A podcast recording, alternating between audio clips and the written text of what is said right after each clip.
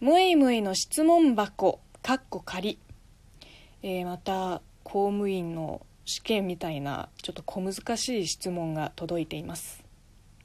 中国の国家情報法はご存知ですか？日本でもその内容にびっくりします。中国の方はどういうふうに受け止められているのでしょうか？話せる範囲で結構ですのでよろしければご回答お願いします。国家情報法。確かにありそうだけどまあもちろん内容は詳しくないです。なんかネットで検索したら鬼長いやつが出てきたんだけど正直言っていいっすか？ごめんなさい。読む気にならないですね。高校の時の政治の授業並みに興味ないっすね。うん。面白いの？いやこの気持ち理解してほしい。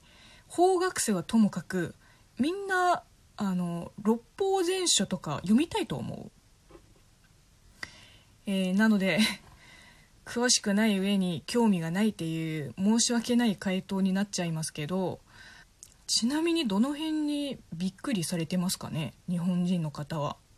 そんなにびっくりする内容ある？まあ、読んでないのにこういうことを言うのもどうかと思いますけどどういうふうに受け止められてるってねえまあ世間一般的な考え方は知りませんよ。そりゃそうだよ。法律の専門家じゃないから。しかも日常生活でまずこの話題は出ないからね。聞いたことないもん。いたとしても相当お酒が入った冴えないおじさんとかだよ。なんか酔っ払ってさ政治の話をし始める人はねなんかちょっとダサいね。まあ個人的な意見なんだけど。えー、なんでぶっちゃけ何とも思ってないです。賛同も、えー、異論もなければ支持も反対もない。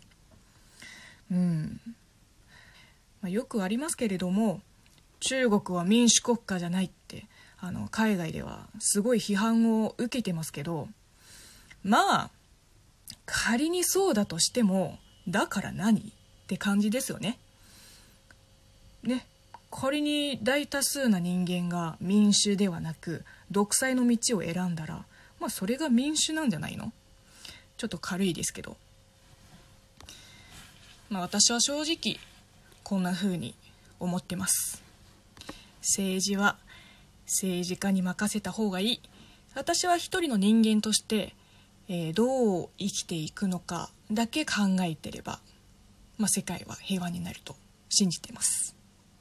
えー、というわけで無い無いに政治とかそこら辺の話題を振ると、まあ、いかにも興味なさそうな感じで書いてきますあの一応好奇心旺盛な人間だけれども政治は本当に無関心な分野です。不勉強で申し訳ない。だって本当に長いんだもん。そのあの国家情報法ってやつは。検索してみ？